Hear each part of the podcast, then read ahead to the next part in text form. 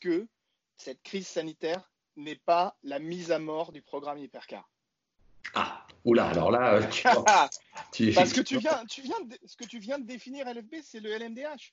Revenir à des choses plus simples, revenir à des choses où on aura des belles compétitions, où il faut peut-être se recentrer sur le sport, tout simplement. alors, j'avais évidemment anticipé, parce que je ne savais pas toutes les questions que vous alliez me poser, les amis, et je m'étais préparé mentalement au fait que si nous devions discuter de la philosophie sportive de l'endurance et, des, et de ce qu'on attend tous à l'horizon 2021-2022, j'avais conclu effectivement, mais Laurent est un plus grand spécialiste que moi à ce niveau-là, ça je n'en doute pas, mais moi, ma, réflexion, c'est qu'effectivement, ce qui pose problème actuellement, c'est l'hypercar. Parce que si je fais le compte des, catégories proto, appelons ça comme ça de manière générale, j'ai du LMP1, j'ai du LMP2, voire j'ai du LMP3 bien sûr, j'ai du DPI, et j'ai à venir du LMDH et de l'hypercar. On est bien d'accord c'est bien ça. Il y a l'état actuel et ce qui est censé venir. Bon. Moi, je vois quoi? Je vois qu'en, va dire, en championnat du monde d'endurance labellisé Le Mans, j'ai du P1, du P2 et du P3. Bon, ok. Je vois qu'aux États-Unis, j'ai du DPI et, euh, et j'ai du P2 qui, qui, arrive à fonctionner ensemble. Bon, et on me parle de LMDH, mais le MDH, je comprends bien que c'est lié aux États-Unis. Bon, très bien. On s'aperçoit donc que le seul élément qui est là au milieu, qui sait ni se positionner d'un côté ni de l'autre, c'est l'hypercar. L'hypercar sur le papier, moi, ça me séduit parce que moi, j'ai toujours considéré que la Mercedes de 1998, qui est pour moi la plus belle euh, voiture peut-être que j'ai vue au Mans. Elle est derrière toi d'ailleurs. Derrière moi, voilà. je, fais un, je, fais un, aparté. Je fais un aparté à la BD de LFB. Merci. Toyota. Bon, alors Le Mans 99, qui pour moi est l'édition peut-être du siècle, mais les Mercedes étaient moins belles qu'en 98. Bon, mais en 98, quand moi j'ai ces, ces, Porsche et ces Mercedes, pour moi, c'est effectivement euh, de l'hypercar. Euh, c'est de l'hypercar. Enfin, c'est une sorte de proto en mode, en mode GT, mais super, super profilé. Et pour moi, c'est une hypercar. Bon.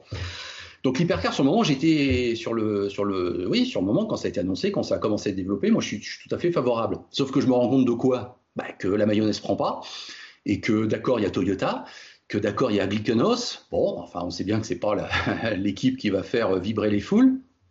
Et je, je vois qu'il n'y a plus Aston Martin, Peugeot, euh, j'y crois pas trop. Euh, et puis je vois pas d'autres projets euh, dans les tuyaux. Donc ce projet hypercar, à mon avis, colle maintenant à la CO comme, comme le sparadrap. C'est-à-dire qu'on n'arrive pas à s'en débarrasser. C'est trop tard pour s'en débarrasser et c'est trop tôt pour qu'on espère quelque chose. Ouais. effectivement, en même temps, désolé de t'interrompre, mais on l'a vu en Formule 1, des, projets de, voitures qui ont été qui ont été mis à la poubelle parce qu'un constructeur avait décidé bah, que finalement, ok, euh, c'était peut-être pas le bon choix. Est-ce que Laurent, euh, Laurent Mercier, est-ce que toi tu penses que Toyota peut se permettre de lâcher son programme Hypercar? Ben, le, problème, ce qu'il faut savoir déjà, c'est que si on a fait du LMDH, c'est parce que l'hypercar ne prenait pas. Si, si l'hypercar avait pris, on n'aurait pas fait de LMDH. Oui, oui. Mhm. Qu'on soit, soit, bien d'accord en plus, la chose, c'est que le LMDH, normalement, l'avantage, c'est d'avoir une plateforme commune. Ça permet de réduire les coûts, ça permet de rouler et en Europe et aux États-Unis. La question à laquelle on n'a pas la réponse aujourd'hui, parce qu'on n'a pas de règlement sur le LMDH pour l'instant, même s'il devrait arriver d'ici une semaine, c'est est-ce que l'hypercar déjà va pouvoir rouler aux États-Unis? Oui. Ça, on ne sait pas encore. On ne sait pas encore. On ne sait pas encore. Maintenant, moi, je suis constructeur, je me dis, OK, euh, on, va, on va faire un programme, il faut aller le défendre devant un board, parce que maintenant, c'est le board qui défend, qui, qui, qui, qui donne son accord pour un programme, c'est pas la compétition.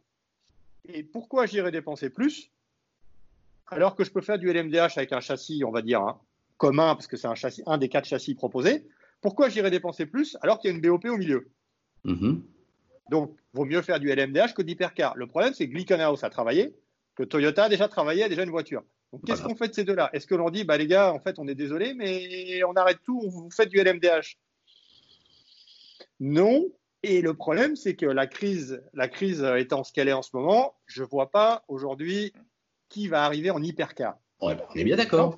On est à côté de ça. Mais à côté de ça, le LMDH, moi j'ai rarement vu, à part le GT3, ces dernières années, j'ai rarement vu une catégorie qui intéressait autant de constructeurs. Parce qu'avec un budget, on va dire, restreint, on va pas dire minime, mais restreint, euh, on peut gagner le Mans. Hmm. C'est quand même pas rien. Le seul problème, c'est que Ferrari commence à dire Ah oui, mais moi, je veux faire mon châssis. que Porsche va dire ah oui mais moi je veux ça et puis que Intel va dire ah oui moi je veux ça. À un moment, si on écoute tout le monde, on n'y arrivera jamais. Hein. Donc il va falloir donc là on attend un règlement et après avec ce règlement, ben, on va voir ce que vont faire les constructeurs. Sauf que on est tous d'accord, Laurent. Donc, on est bien d'accord que l'hypercar, c'est pour l'instant un peu l'épine dans le pied qui finalement fait que tout bien considéré, on ne sait pas où le placer et on ne sait pas comment se positionner par rapport à cette hypercar. Et Toyota se retrouve peut-être le couillon dans l'histoire. et le problème, c'est qu'en 2021, on n'aura que, en théorie, que deux constructeurs en hypercar, puisque le LMDH ne sera pas encore commencé. Hmm. Donc, on va se retrouver avec, avec deux, constructeurs en, deux constructeurs qui vont débuter en hypercar. Et je ne sais pas si ces constructeurs-là vont rester en hypercar si on peut aller en LMDH pour euh, moins cher. Il y a aussi un autre problème, c'est simplement d'un point de vue sportif, ça va foutre un bordel pas possible, parce que l'hypercar est supposé être moins équivalente ou moins rapide que les LMP2 actuels. Hmm. Ça veut donc dire, pour permettre à ces, LMD, à ces hypercars d'être, euh, on va dire, la, référence en championnat du monde ou au Mans, il va falloir réduire la performance des P2. Mais on sait que si on réduit les performances des P2, les GTE vont être plus performantes que les P2. là, on tourne en rond. Qu'est-ce ah, qui, ah, va se passer Vas-y Laurent, oui, puis après je te dirai. Après, de toute façon, je vois mal, si les constructeurs vont à LMDH, je les vois mal développer une future GTE. Hmm. Tu vois, je vois pas Ferrari. Je veux dire, quel intérêt aurait Ferrari à développer une nouvelle GTE alors pour quasiment, on va pas dire, ouais, à, à, peu près le même budget, tu peux gagner le monde en général. Donc maintenant, qu'est-ce que tu fais des GTE Il n'y a déjà pas beaucoup de constructeurs en GTE. Le terrain de jeu en GTE est quand même limité, hein, parce qu'à part le, LMS, le WEC et l'IMSA, ne peut pas rouler ailleurs en GTE dans le monde. Contrairement au GT3, qui est une plateforme mondiale. Et avec les nouvelles règles FIA GT3 en 2022 ou 2023, si jamais c'est retardé, est-ce que c'est pas le moment de faire rentrer ces GT3 à la place des GTE C'est une question. On est, on, est, on, est, on est donc parfaitement d'accord sur le visage que que doit prendre l'endurance. On est, on est tous d'accord. Je, je, me permets d'intervenir. Je reviens, moi, au niveau proto. On est bien d'accord que selon vous, le LMDH est niveau LMP2. Au niveau, je dirais, performance, au niveau.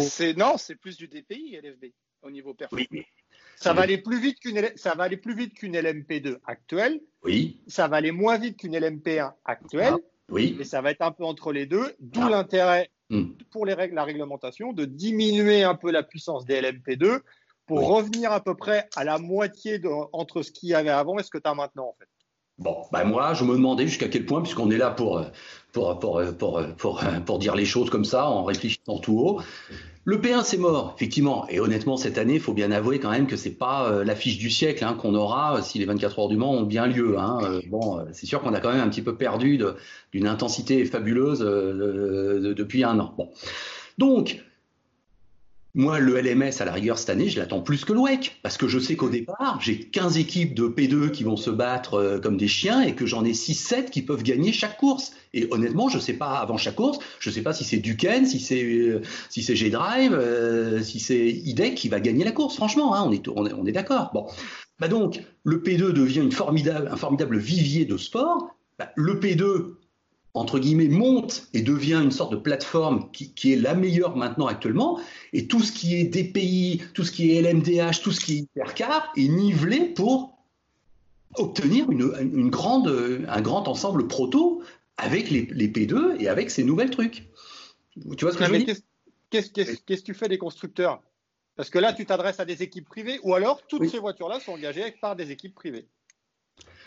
Non, mais je ne vois pas pourquoi euh, Toyota, avec son hypercar, qui à partir du moment où elle est bridée, soi-disant, pour pas faire plus de 3,30, etc., bon ben, elle redescend dans une nouvelle catégorie où elle va retrouver face à elle des P2. Oui.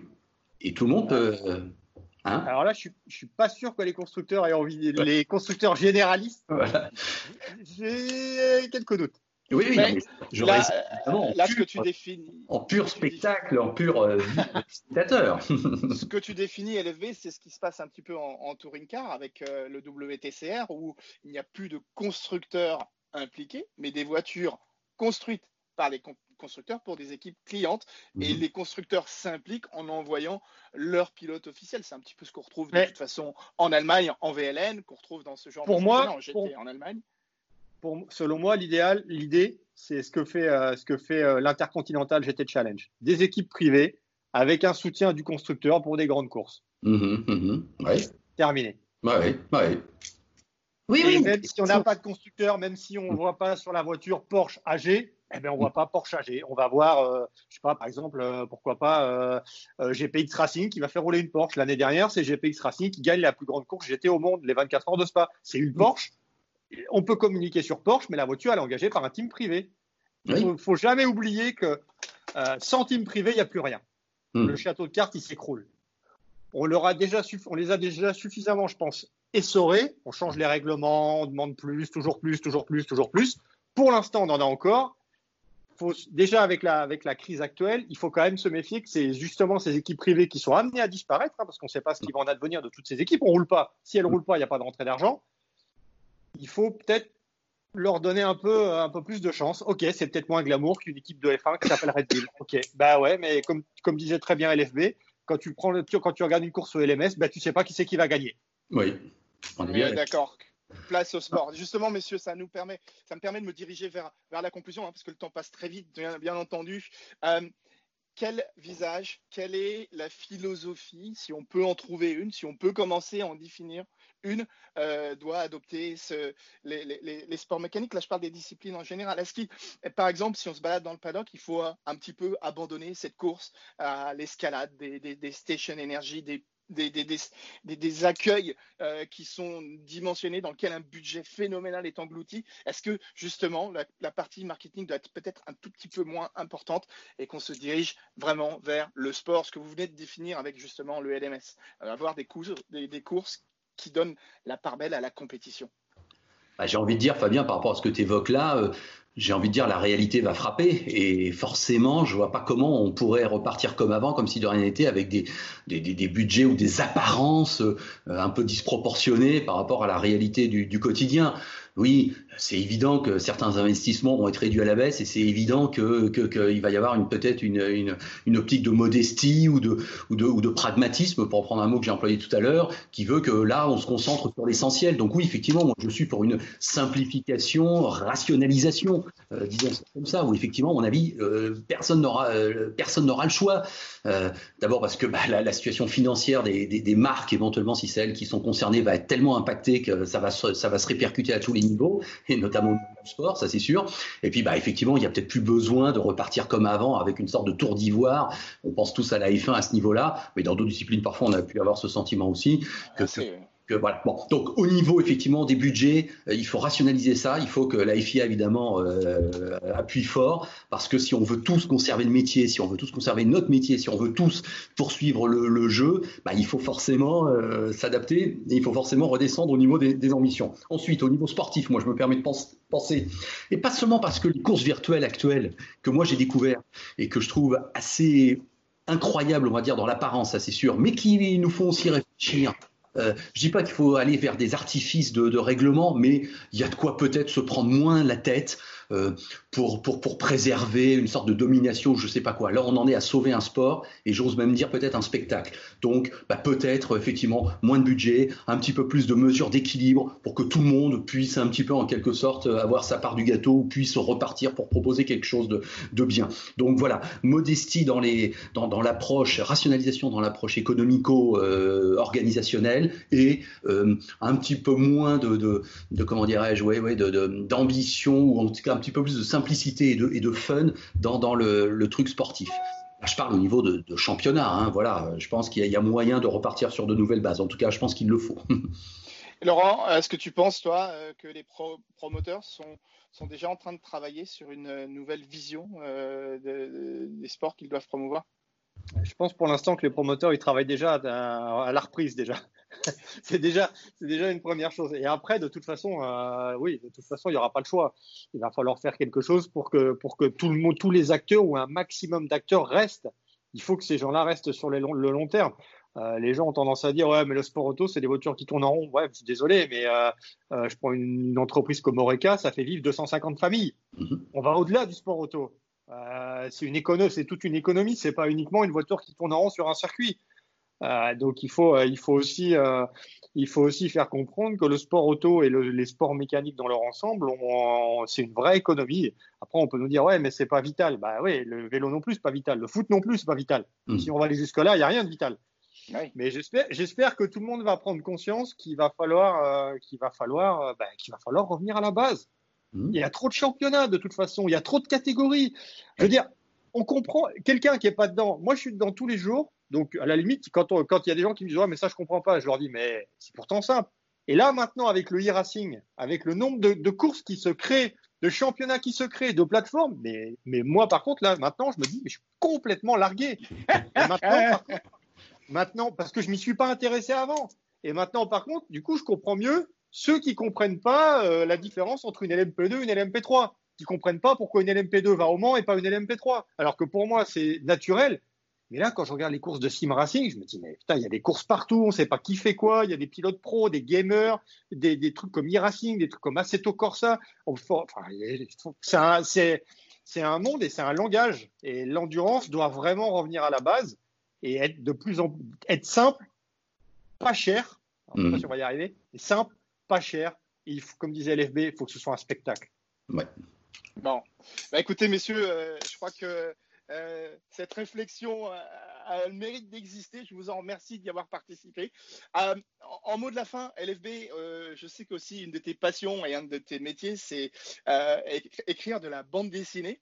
Est-ce que tu peux nous faire un énorme plaisir et nous dire que dans un coin de ton cerveau, dans un carton, tu as un projet qui rassemblerait les univers que tu aimes? Non, non, non. ah bon, bah, bien essayé. Bien essayé. Pour la simple et bonne raison, je vais te le dire rapidos. Bon, alors déjà, euh, Laurent a montré l'album que j'ai fait, Le Mans 99. Bon, donc ça, c'est les éditions Glénat. Ils ont une collection qui s'appelle Plein Gaz. Ils ont un, accord avec la CO. effectivement, c'est mettre en BD donc quelques grandes éditions. Bon, ils m'avaient demandé, puisque je suis auteur de bande dessinée par ailleurs, effectivement, on peut pas le cacher. Vous avez vu, il y a déjà, il y a aussi des albums derrière avec la voiture, tout est résumé. Si je voulais pas en faire un. Eh bien, j'ose le dire que depuis euh, plus d'un quart de siècle que je fais ces deux métiers, mes chers amis, je n'ai jamais voulu les mélanger. Donc c'est le sport automobile toute la journée et c'est la bande dessinée le soir et le week-end quand je commande pas des courses, bien sûr. Donc quand moi j'ai fini euh, de commenter une course ou de faire un, un afterlap, bah, je prends mon scénario et j'écris un, scénario de western ou de science-fiction, tu vois. Et c'est pas pour retomber dans le sport auto que j'adore déjà suffisamment, on va dire ça comme ça. Donc non, je, ne ferai pas d'autre. J'ai dit OK pour un, donc ça a été Le Mans. Ils m'ont demandé quelle édition je voulais choisir. J'ai dit je vais prendre une édition un que j'ai couverte et deux que j'ai trouvé géniale. Voilà, Le Mans 99. Hein, euh, vous vous en souvenez, franchement, c'était extraordinaire. Maintenant, j'ai pas envie d'en faire d'autres, j'en ferai pas d'autres, et donc je ne mélangerai pas les deux. Mais évidemment, ce sont deux passions, ça, c'est vrai. Eh bien, écoute, merci de les avoir partagés avec nous, mon cher LV. C'était un plaisir de, te parler comme à chaque fois. Euh, bonne continuation à l'Afterlap. Bonne eh ben, je te remercie beaucoup. À, toi-même. Donc, pour ce nouveau vlogcast. voilà. Exactement. Laurent, tu peux effectivement te creuser la tête et peut-être nous trouver un, petit titre d'ici le prochain épisode. Ah, c'est pour, ça, c'est pour ça que j'ai mis une casquette parce que j'ai affaire à des gens qui n'avaient pas beaucoup de cheveux et je me suis dit, mince, faut que je mette une casquette pour changer un peu. Bon, bah écoute, j'espère que ça va t'amener des bonnes idées. En tout cas, merci à vous deux et euh, bonne continuation à, vous, à tous. Salut, merci. Ciao. Salut tout le monde.